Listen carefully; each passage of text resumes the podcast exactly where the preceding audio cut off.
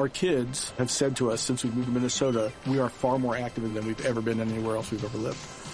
Moving to Minnesota opened up a lot of doors for us. Just this overall sense of community, of values that, you know, Minnesotans have. It's a real accepting, loving community, especially with two young kids. See what makes Minnesota the star of the North. New residents share why they love calling it home at exploreminnesota.com slash live.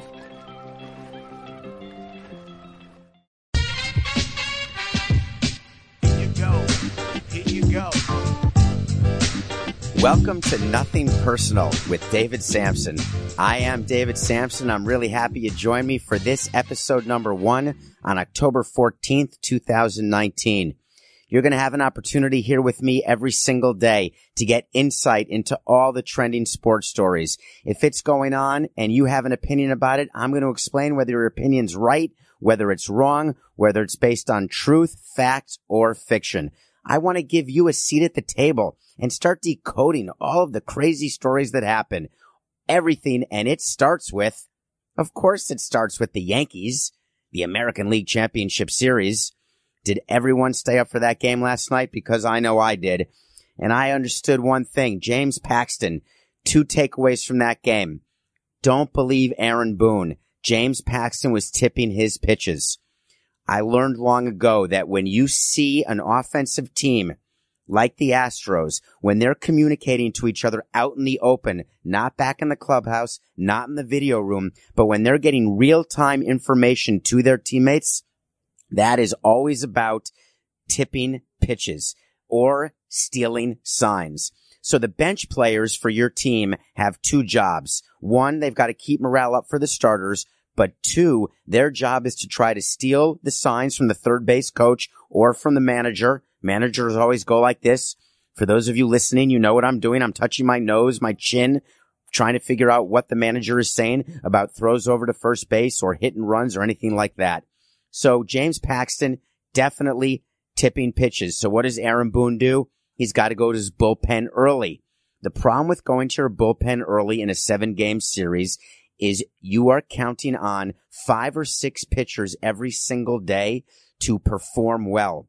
And Ottavino just didn't do it. He laid that in there for the game tying home run. And then, of course, Correa hits the extra inning home run.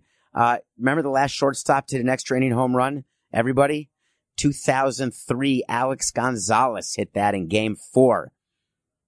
That was what helped propel the Marlins to that World Series victory. That was supposed to be Roger Clemens' last game. I remember that I gave him this, uh, this huge standing ovation. Everybody was crying because this was Roger Clemens' last game ever.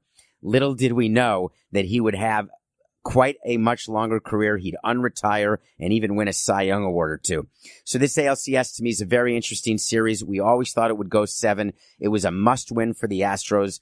Verlander on the hill goes six and two thirds, where Paxton goes two and a third.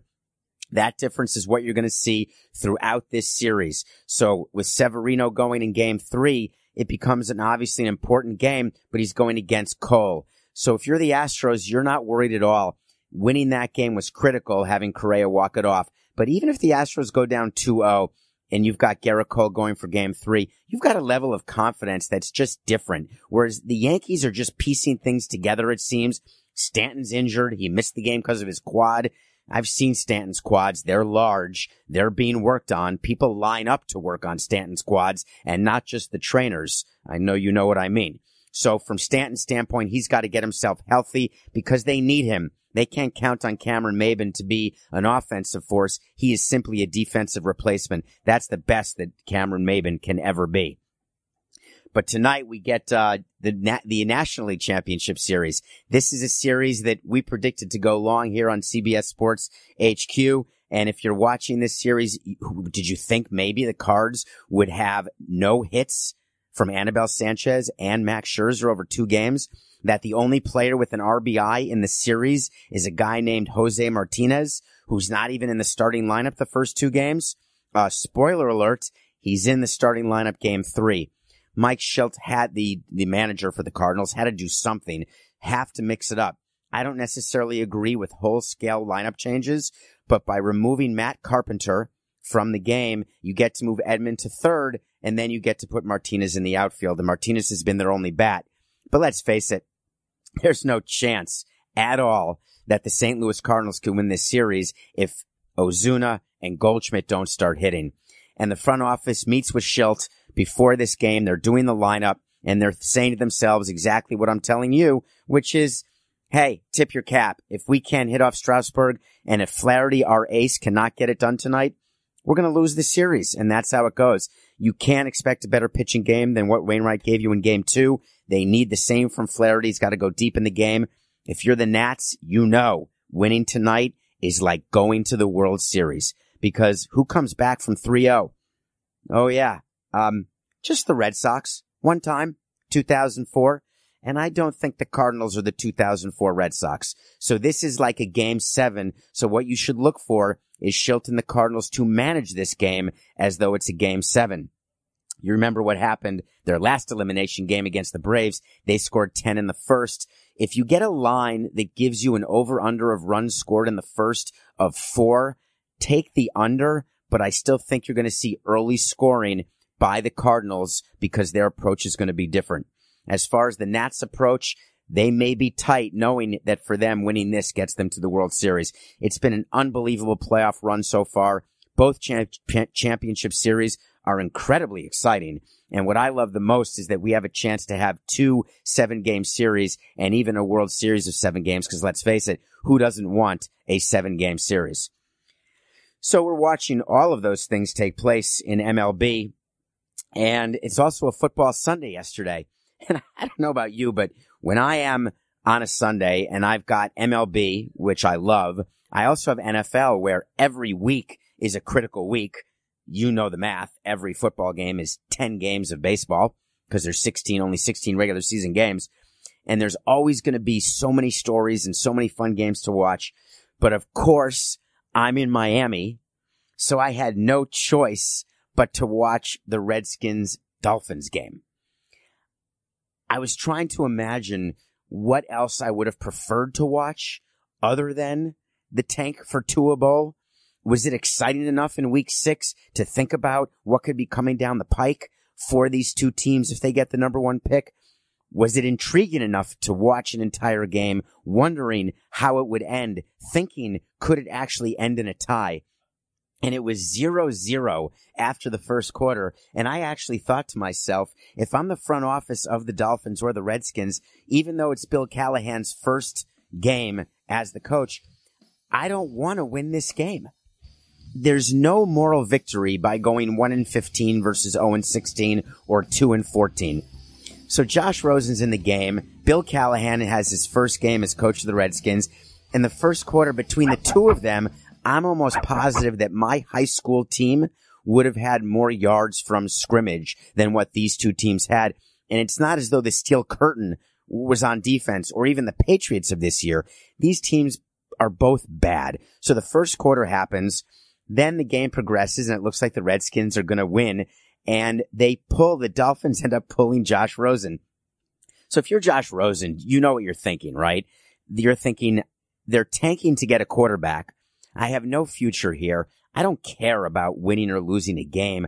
I care about my stats and I need to make sure that I'm in position to either be a backup to the next franchise quarterback, although the Dolphins have had so many, it's hard to keep track, but they've had zero since Marino. They've just tried. So he wants to play for himself. Not uncommon with athletes who are playing for money on a team which stinks, which the Dolphins do. But wouldn't you know that Brian Flores, the first year coach, pulls Rosen and puts in Fitzpatrick. That's not what you do when you're tanking. You let Rosen play the entire game. You're living the dream. If you're Steve Ross, the owner of the Dolphins, and you're watching this game, you are doing the Snoopy dance because Josh Rosen stinks. And then your coach puts in Fitzpatrick, who brings this renewed energy, and all of a sudden the Dolphins find themselves scoring what could be the game time touchdown. It was 17 to 10 at the end of the game. Then it becomes 17 16 on a Fitzpatrick drive. What do you do? Do you go for the tie at home? That's the general rule is you go for the tie at home and the win on the road. That's the baseball rule, the football rule, the basketball rule. You go for the winning shot at the end of a game if you're on the road. If you're at home, you go for a two if you're down two. That's at the old NBA days. Now everyone chucks and ducks. So they call in, they're going for two. And I'm thinking this is brilliant. This is how the management gets to control the Tua Bowl. They call a play for a two point conversion that will go down in history. If the Dolphins go over, which I suspect they will, although they do play the Bengals on December 22nd, we'll have plenty of time to discuss that. But Steve Ross, Chris Grier, owner GM, President Tom Garfinkel, they're watching the two point conversion and they know the play call. So it's not a secret what plays are called in the NFL.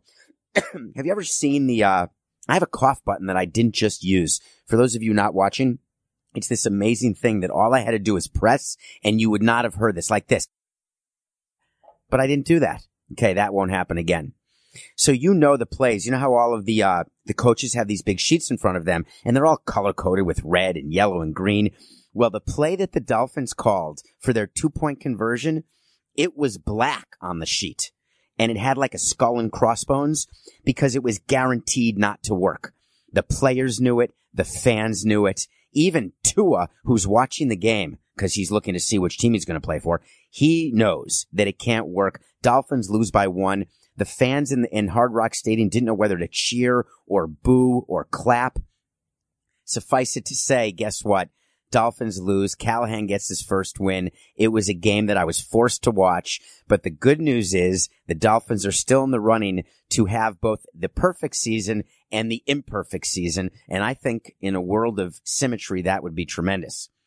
But then the doubleheader game that I got to watch was a game that I thought would be interesting. Dolphins, uh, uh, Cowboys, Jets. The Cowboys win their first three coming out of the gate, lose two in a row. How do things not get better when you're playing the Jets? They have Sam Darnold back. Did you notice Sam Darnold, his padding around his spleen? I hope the doctors told him that when you get hit directly in the spleen, it doesn't matter what the padding is. It's going to hurt. And if you're not done with mono, you're going to have a big problem. So Sam Darnold has his first game. Coach Gase is looking for his first win, wondering why the Dolphins ever fired him. The ambassador to England, the owner of the Jets, is wondering if the Jets will ever win a game as he's watching the game at night in London time. And the Cowboys are a guaranteed win. In your survival pool, you take the Cowboys because you cannot lose to the Jets. The game is progressing and the Jets are looking as though they are an actual playoff contender. This can't be part of the tanking plan unless the Jets aren't tanking, in which case they just stink for no reason. You have to assume that they're trying now that the season's over past the quarter pole. But suffice it to say, let's make a long story slightly shorter. The Cowboys lost in an unbelievable upset to me because Jerry Jones is watching this game and he has been focused on Jason Garrett as the coach. And Jerry Jones did what only an owner who also is president, who also is the GM can say. He said, and I quote, well, I kind of quote because I don't have the exact quote, but I do know what he said. If you're betting on Jason Garrett being fired during the season, save your money. Well, guess what? I ran right out to bet it because that is exactly what an owner or a president or a GM says when he's trying to do an end around and he's trying to do a misdirection. Jason Garrett has a very likely chance of not being there in week 16. And why is that? What we look for when we're firing people with the Marlins and what other teams are looking for and what meant something to me is did the manager lose the clubhouse? Or in the NBA, did he lose the timeout? They look at that. Are players paying attention to what the coach is saying? Well, Jason Garrett in video that it wasn't the number one thing that trended on Twitter this weekend. There may have been something else, but this one was still outstanding. And it was the players coming off the field. Jason Garrett holds his hands out to give a high five to his players. Keep in mind, this is when they stopped the Jets and they were still down by more than a score in the waning moments of the game. So the game's over and for all intents and purposes, and the players basically blew off Jason Garrett. And I find that, I found that to be brilliant for me because that showed that Jason Garrett has lost that team. And if you are the Cowboys and you're the owner, you have to look at those things. You've got Prescott who need, wants to and needs to and will get paid. You have Elliott who was just signed to a contract after his holdout. Jerry Jones has gone into bed with these players, so he can't get rid of them. The best chance he has is to get rid of his coach, who I can't believe has been there for as long as he has. I think this is his up to his 10th year in a Cowboys polo, both as a coordinator and a coach. But for them to lose the way they did, and then for Jerry Jones, his comments were, uh, they were less than good if you're in the Garrett household. He didn't blame the loss on Jason Garrett, but when he talks to the media after a game, you have to know that he's talking from the corporate sponsorship side, from the business side. He's not talking from the football side. He actually puts on his business hat because he wants all of his fans and all of his, the way that he gets his bread buttered and why his franchise is worth four plus bill. He needs everyone to be calm. But the football Jerry Jones is red from the neck up and he's squeezing his cup. I was going to say it's a paper cup, but in his owner's suite, I assume it's some sort of crystal. So he's squeezing it to the point that it breaks because he has not exactly had a successful tenure and he's in danger. If Dan Snyder disappears, Jerry Jones is actually in danger of being known as the worst owner, owner currently in the NFL. And Jerry Jones doesn't like that. While he wants to have the most valuable franchise, he also wants more rings. He's only been to the, he has not won a ring since the early days. It's been 10 or 11 years, I want to say. Coca may be in my ear with the exact number it's been since the Cowboys won, but it's certainly over a decade. By the way, you're, you're going to be hearing the name Coco a lot. Coca, Matthew Coca. He's sort of controlling the show from behind because we try not to put him on screen because we're trying to actually have people watch and we try not to let his voice out because we want people to listen. But he is actually the brains behind this whole operation. And he just whispered something in my ear while I was talking. So I have no idea what he said, but I think he was giving a year that the Cowboys last won the Super Bowl and it was 1995. When you hear people on TV say something that they didn't know and then they know, and you think it's them knowing it, it's actually not. There's always a coca in their ear telling them stuff. So sometimes when athletes become, uh, um, basically analysts, right? We're watching the postseason. You see Pedro and David Ortiz and Dontrelle Willis. Every once in a while, for players who don't have experience or executives who don't have experience, you'll hear them pausing. And when they pause, it's for no other reason than they haven't realized that you can still talk and listen right here in your ear at the same time. On a side note, glad David Ortiz is doing what he's doing. I just can't figure out what he puts in his ears. They look like they're diamond encrusted earpieces that are on both ears. Talk about sort of drawing attention to yourself when you don't want to be noticed. I'm not sure that's the way to do it. So those were two of the big football stories we talked about with the Tua Bowl. We talked about the Cowboys. Uh, the third one, how could you not talk about Antonio Brown? Antonio Brown. Uh, he has eight grievances against the NFL currently pending, and yet he is expecting to be signed by a team and then play. Um, Antonio, I have a piece of advice for you. If you want to ever play in the NFL again, you better drop your grievances because owners have a long memory. And young man, for you, the juice is not worth the squeeze. You're not worth it to anybody if you can't make it on the Patriots, who believe in everything short of lying, cheating, and stealing, along with intelligence, to win games, of course, Tom Brady helps. So does Belichick. If you can't survive on the Patriots, um, you're never going to survive anywhere. That's the bottom line. And so Antonio Brown is believing that he's going to settle these grievances and then all of a sudden he's going to have an opportunity to play. I think he's grossly mischaracterizing the state of the NFL. And I'm not talking about collusion. This is not a Kaepernick situation where it's possible that no teams want to sign him because of the distraction from a political standpoint. There's no politics about this. This is more like crime.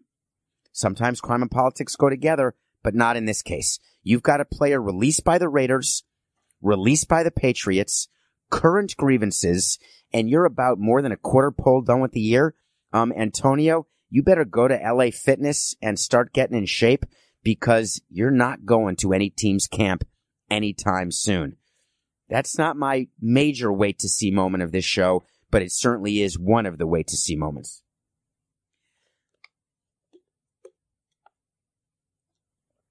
This is when football starts to get good, though. You know, you've got the teams who are who are undefeated in the Patriots and the Niners, and you've got teams who are not going to win. Like you've got the Bengals in Miami. You've got teams with one win who you know their season's done. You've got Russell Wilson, who if he keeps it up is the MVP. So this is the time of year where we've had at the beginning, think in baseball terms, because that's what I try to do, and people can sort of see that better. So we're six games in. That's like 60 games into the regular season. So you're beginning to approach June.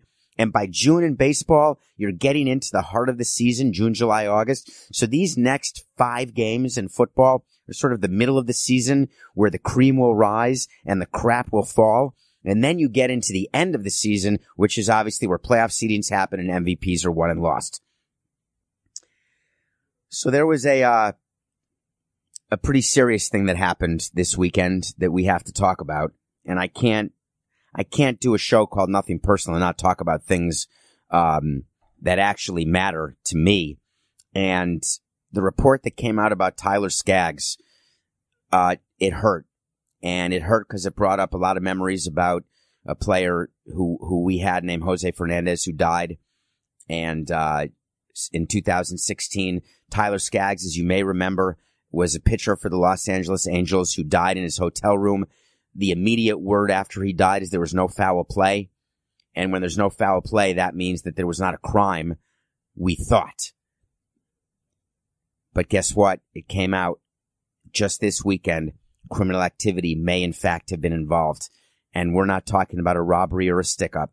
It turns out that he died of an overdose and he had opioids in his system, oxycodone. He had fentanyl in his system and he died choking on his own vomit.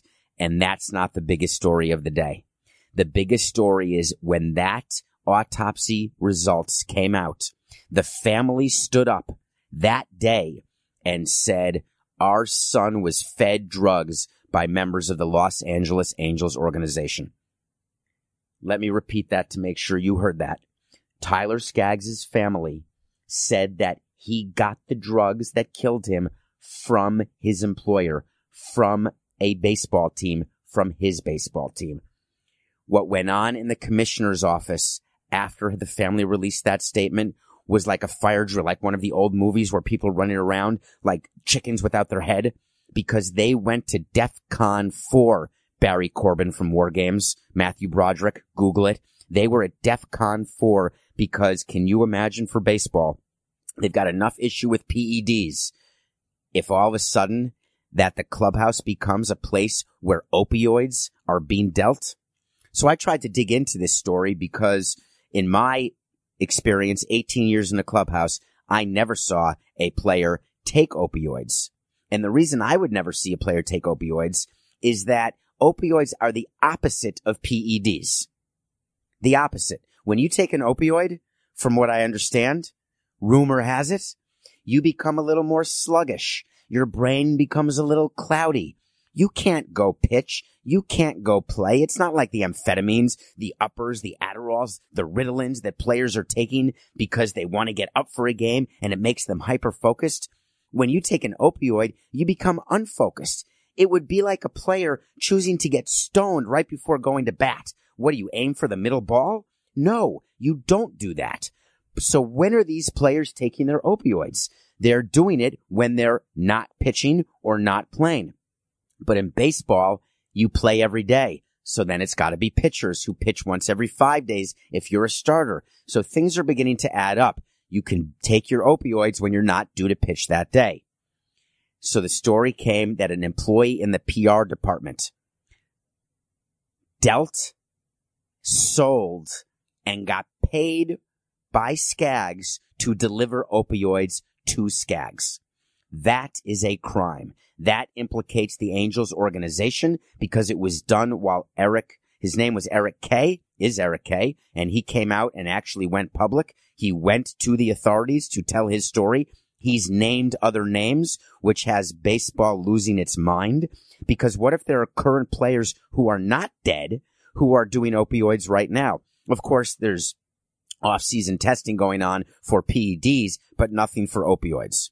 So this whole story is a tragic story, but the end of it has to be the following. If Major League Baseball and the union cannot come to agreement on opioid testing, then you know for sure that neither Tony Clark nor Rob Manfred actually care one iota about any player. They only care about money for the players or for the league. But I know Rob Manfred very well, and I've spent time with Tony Clark, and you will see an agreement on opioid testing because we must test for it because this is not a baseball issue. This is a life issue. This is a societal issue where kids in their 20s who are playing baseball, they're the ones who are addicted to opioids. They're taking them every day. And if you really want to improve baseball and you want to improve society, then you institute testing this off season. You don't need the collective bargaining agreement to be reopened. That's the excuse that MLB uses now and that Tony Clark uses for the union. They say, hey, we'll get to that in 2021 when we're negotiating a new CBA. Uh-uh. You get to it right now. And you announce an agreement during the World Series when everyone's watching that you will not put up with opioid use and you are going to get help for any players, n- unnamed help. We're not going to put your name public. You're not going to be suspended, but we are going to get you treatment starting now. So when spring training comes, you have kicked the habit and we are going to keep treating you throughout your career and then after your career. That's how important. PEDs, that's something that affects your body. You get hurt. Your knees hurt. You can die if you do too much of it. You can get acne all over if you do it. You become big, strong, and you, it's hard to play. Opioids are not PEDs. The union better do something with MLB. Look for it. Look for it soon during the World Series or soon after. That's not the only baseball story off the field. We're supposed to be focusing on the ALCS. Uh, one of my least favorite men um, as a player and uh, off the field announced this two days ago uh, over this weekend that he was ready and excited to manage in Major League Baseball. Yes, folks, you heard it. Curt Schilling. Remember Curt, the bloody sock guy, the guy for the Angels, the one who right now does nothing but tweet? Who would ever tweet about things that are controversial? That's outrageous. But Curt Schilling certainly does do it. And he then announced that he wants to manage the Phillies. Well, I know that John Middleton, the owner of the Phillies, is looking for a new voice and a new manager because they fired Gabe Kapler.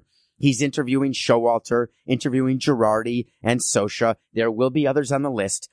I will tell you one name that will never be on the list. Even though he played for the Phillies, they will not interview, will not interview Curt Schilling.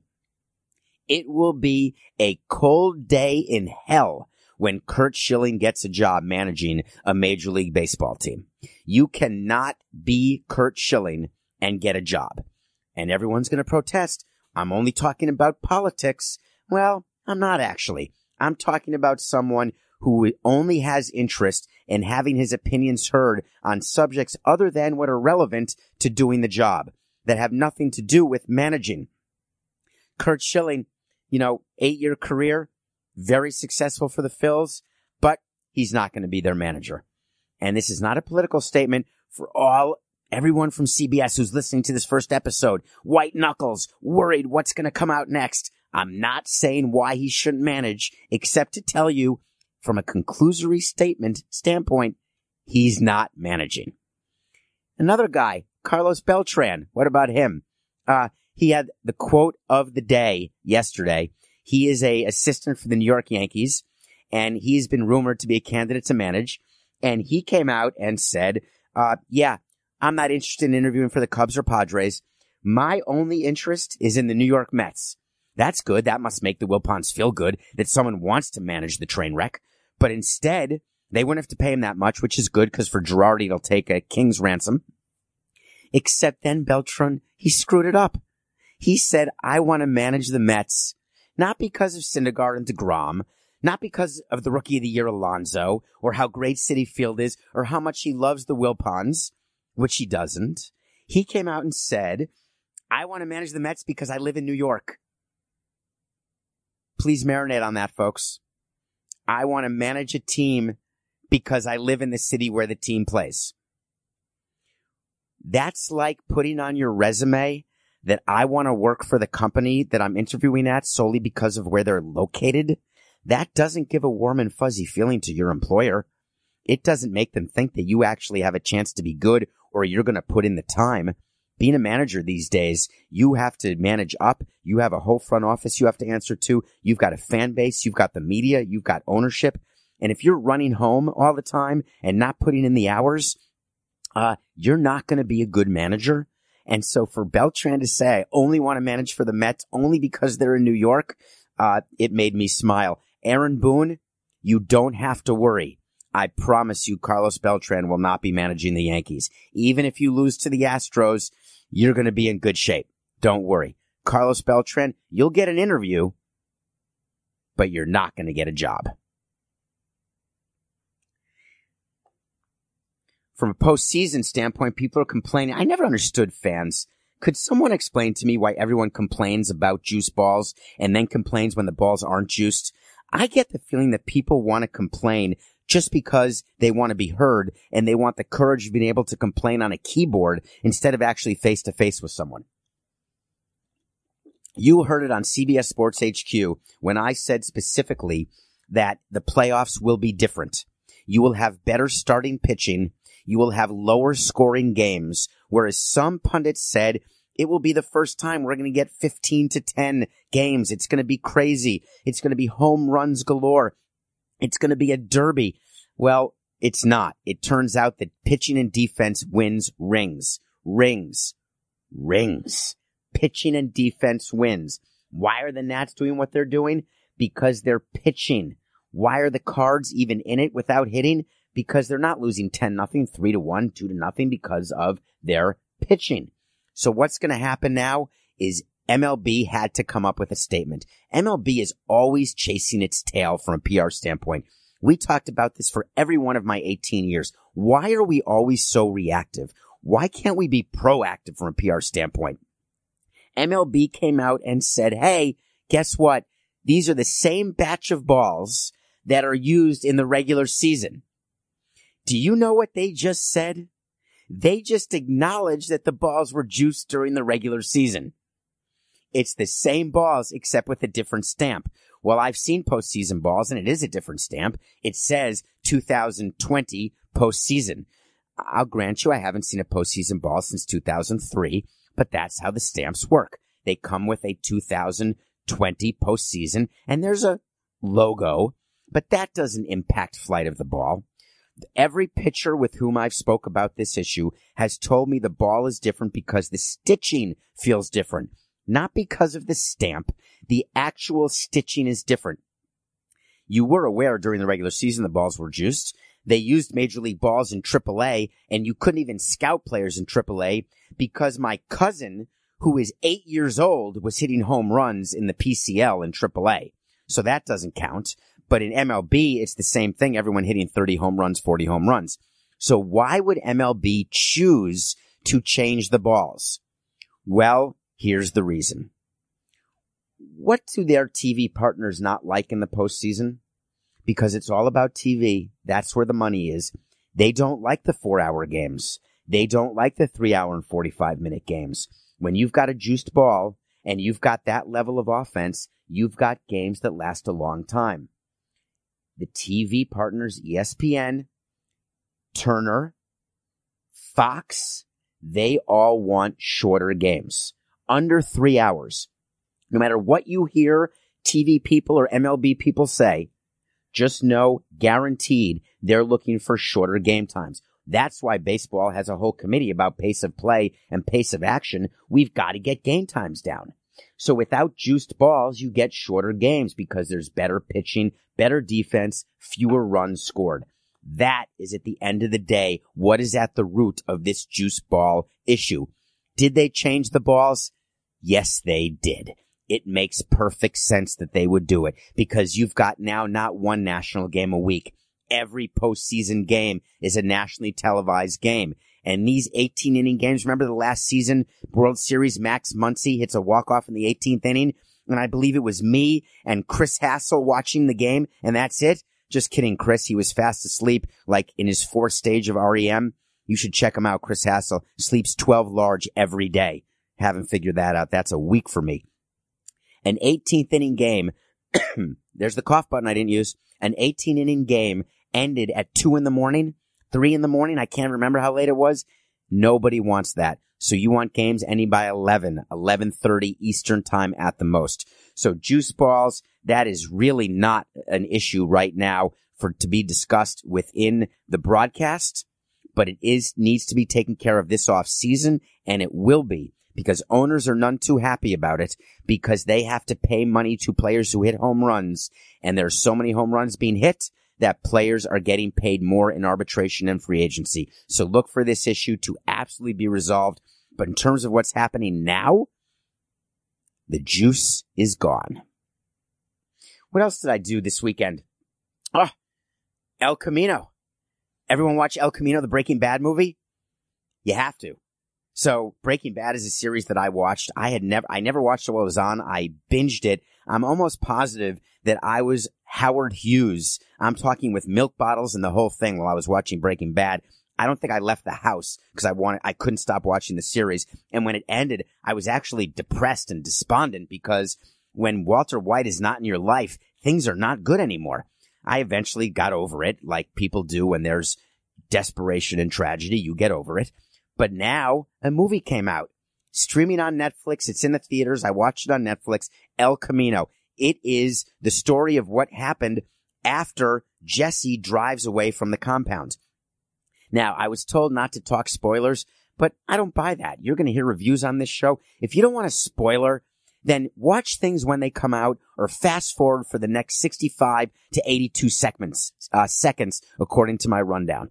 Jesse leaves and the entire movie is about what happens once he escapes. Except in a two hour and two minute movie, they actually went back and they went back to shoot what they called flashbacks. My problem with El Camino is the flashbacks were filmed now, but they were meant to be flashbacks. So could you explain how Todd, the character Todd, in a flashback scene, which is one of the great scenes of El Camino, it's like he's gained 50 pounds since he, the, that scene should have been filmed because it's supposed to take place when Jesse was holding, was in captivity. Remember when he was chained up and he had to grow that beard and he had to cook meth in order to make money? So they do all these flashbacks. The movie is a little choppy, but for two hours and two minutes, it's like a fix. That's what it felt like. I've never done meth and I will never, you say never say never, but I will say never.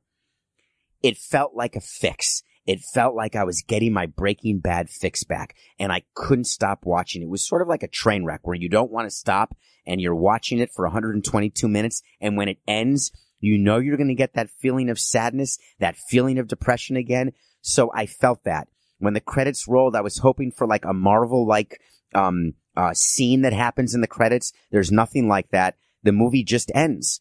Now there is an appearance by Bryan Cranston, Walter White, and it was filmed now, even though it's a flashback scene, obviously, because you know what happened to Walter White at the end of Breaking Bad. And watching him and Jesse, Walter and Jesse do a scene together, you're reminded why that show was so good. So if I were you, I would get out there and I would try as hard as you can to watch that movie, watch it now, because spoilers are definitely, definitely coming out. The other thing I watched, which was fascinating and is creating all sorts of waves.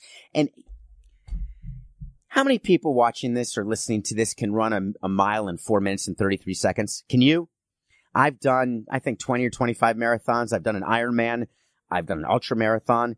I can't do a four minute and 33 mile mile. I can't run at a pace that's four minutes and 33 seconds for even a hundred yards. Well, wouldn't you know it that Eliud Kipchoge, Eliud Kipchoge, I want to get his name right. He ran a full marathon. That's 26.2 miles and he broke the two hour barrier. Folks, this is epic. This is like breaking the four minute mile if you're Roger Bannister. This is like Neil Armstrong walking on the moon. Yes, it is. This is epic that he was able to do it. So of course the cynics online and I, you know, the internet was not built for this level of cynicism that now exists. It's a great tool for information, but my God, you can get people who take life too seriously. Did he have help? No, he had to run the whole 26.2 miles himself. Someone wrote that he wore special Nike shoes that were meant to make you go faster. Can I give you the hottest take of this segment? That's all Nike does. They make things to help your performance athletically. Every shirt, every short, every pair of shoes is meant to help you run faster, jump higher, throw longer, everything. It's not PEDs. It's called clothing, shoes. They criticized Eliud's shoes. Then they criticized the fact that he had pacers or that there was a car telling him how fast he had to run. Well, have you ever been to a IndyCar race? They're wearing the same things, not the diamond studded ones from Ortiz that we talked about. They're wearing the earpiece where they're saying go faster, pass on the left. You're five seconds behind. You're completely behind, so you have to run faster. That's all he was being told. That's all a pacer is. It makes you go faster. I am sick and tired of people going out and criticizing something just because they can't do it. And that's all this is, folks. It's just jealousy. It's jealousy that Nike was able to work with another company to do a documentary to get someone to do something that we thought was not humanly possible, but it was humanly possible. He broke the two hour marathon. I want everyone listening, just go for a run. You're going to say you don't want to run. You don't like running. Just go on a treadmill one time. Go to your gym. Go to your CrossFit one time and put the treadmill just for fun. Put it to 10, right? Not three, but don't start at 10 because you're going to fall. Don't worry, CBS. I'm not going to get sued. Don't start at 10. Start at five. Go to six. Hold on to the railing of your treadmill. Go to seven. See how fast your legs go. Go to eight, nine, go to 10 and see how long you can keep up that pace. But hold on and have a spotter there. You know the spotters when you're lifting weights?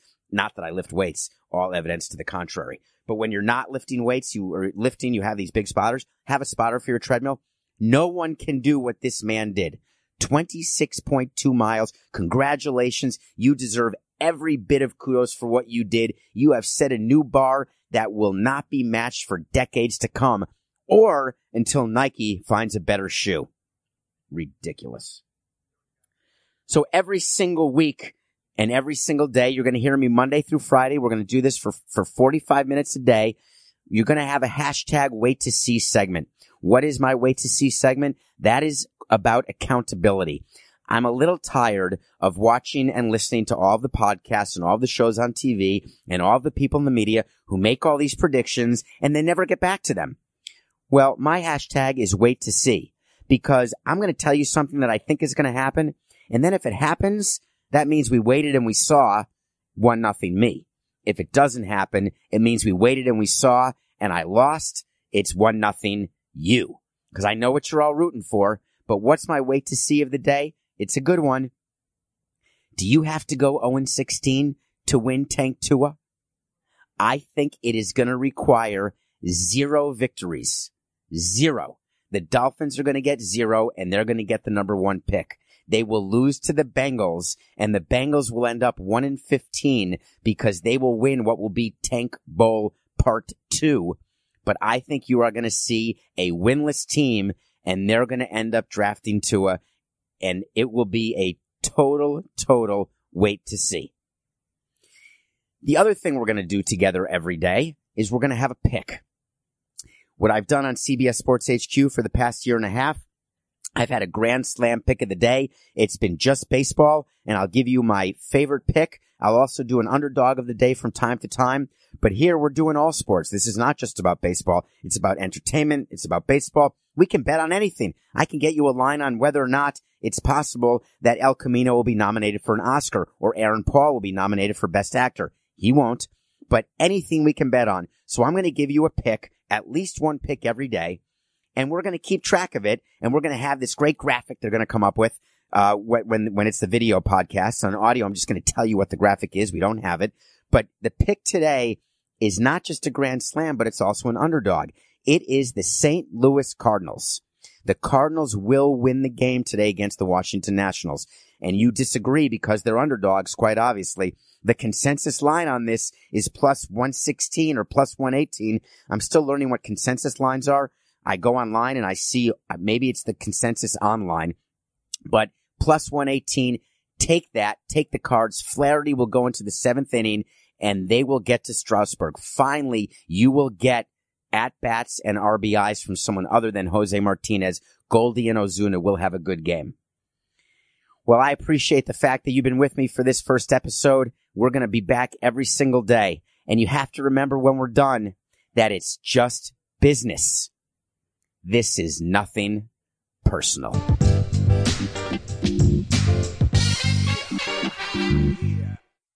Our kids have said to us since we moved to Minnesota, we are far more active than we've ever been anywhere else we've ever lived. Moving to Minnesota opened up a lot of doors for us. Just this overall sense of community, the values that, you know, Minnesotans have. It's a real accepting, loving community, especially with two young kids. See what makes Minnesota the star of the North. New residents share why they love calling it home at exploreminnesota.com slash live.